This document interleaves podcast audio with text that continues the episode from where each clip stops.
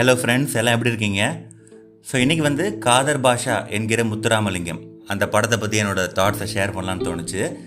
So இந்த படத்தை பார்த்தீங்கன்னா முத்தையா டைரக்ட் பண்ணியிருக்காங்க ஆர்யா சித்தி இட்னானி பிரபு பாக்யராஜ் சிங்கம் புலி ஆடுகளம் நரேன் மற்றும் பல பேர் நடிச்சிருக்காங்க.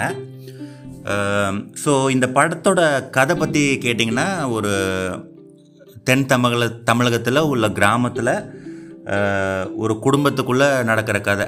அதாவது சொந்தக்காரங்களுக்குள்ளே நடக்கிற இருக்கிற பகை அதை ஒட்டுன ஒரு கதை தான் இது. இன்னொரு பக்கம் பார்த்தீங்கன்னா ஆர்யா வந்து ஒரு ஹிந்து பையன் அவர் வந்து ஒரு முஸ்லீம் அதாவது பிரபு எடுத்து வளர்க்குறாரு. ஸோ அந்த கிராமத்தில் வந்து சித்தி இட்னானி அவங்க வந்து தன்னோட சொந்தக்காரங்க அதாவது வில்லன்க கிட்ட மாட்டிட்டு முழிக்கிறாங்க. ஸோ ஆர்யா வந்து அவங்க அவங்கள எப்படி காப்பாற்றினார் அப்படிங்கிறது தான் காப்பாற்றினாரா இல்லையா அப்படிங்கிறது தான் கதை. ஸோ இது பார்த்தீங்கன்னா முத்தையா அப்படிங்கிறவர் பார்த்தீங்கன்னா ஒரு அவருக்குன்னு ஒரு இமேஜ் இருக்குது அவர் வந்து ஒரு ஜாதிய படங்களாக தான் எடுப்பார் ஒரு ஜாதியை தூக்கி பிடிக்கிற மாதிரி படம் எடுப்பார் அப்படிங்கிற ஒரு இமேஜ் அவருக்கு எப்பயுமே உண்டு. அதை வந்து இந்த படத்தில் சுக்குநூறாக உடச்சிருக்காருன்னு தான் சொல்லணும். இந்த படத்தை பார்க்கும்போது என்ன தோணுச்சுன்னா முத்தையா அப்படிங்கிற டேரக்டர் வந்து அவருக்கு வந்து நிறைய பொட்டென்ஷியல் இருக்குது அவர் வந்து இந்த ஆக்ஷன் சீக்வன்சஸ் சில சென்டிமெண்ட் சீன்ஸ் கூட நல்லாவே எடுக்கக்கூடியவர். அப்புறம் அவர் பார்த்தீங்கன்னா அவரோட படங்கள் எல்லாமே பார்த்தீங்கன்னா அந்த கூட்டு குடும்பமாக வாழ்கிறது சொந்த பந்தங்கள் இந்த முக்கியத்துவம்லாம் பற்றி நிறையவே பேசியிருப்பார். எனக்கு இன்னமும் சொல்ல போனால் முத்தையா படங்கள்லாம் பார்த்தீங்கன்னா இவங்களுக்கு இவங்க என்ன வேணும் அவங்களுக்கு இவங்க என்ன வேணும் இப்படி சொந்த பந்தங்கள்லாம் எனக்கு புரியறதுக்கே அது ஏதோ ஒரு ஜிக்ஸா பஸ்ஸில் சால்வ் பண்ணுற மாதிரி இருக்கும். அந்த அளவு நிறைய சொந்த சொந்தங்கள் உள்ள மாதிரி படம் எடுப்பார்.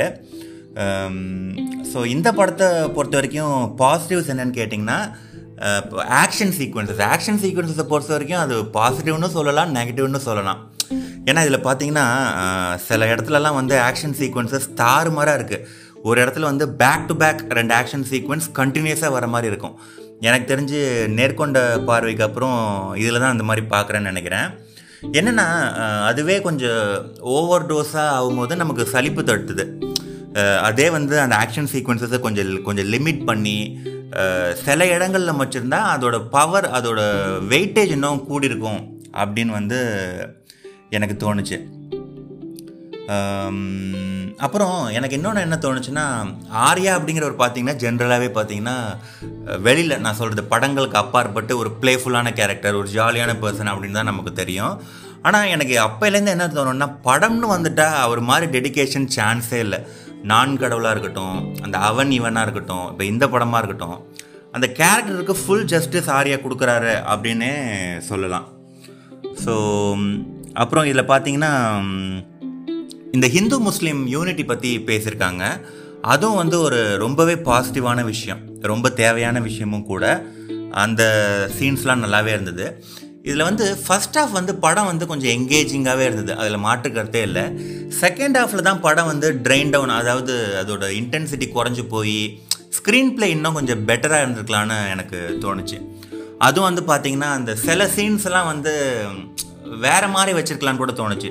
உதாரணமாக அந்த ஊருக்கு மத்தியில் பிரபு வில்லன்ஸ் வந்து அவர் அசிங்கப்படுத்துகிற மாதிரி ஒரு சீன் இருக்கும்.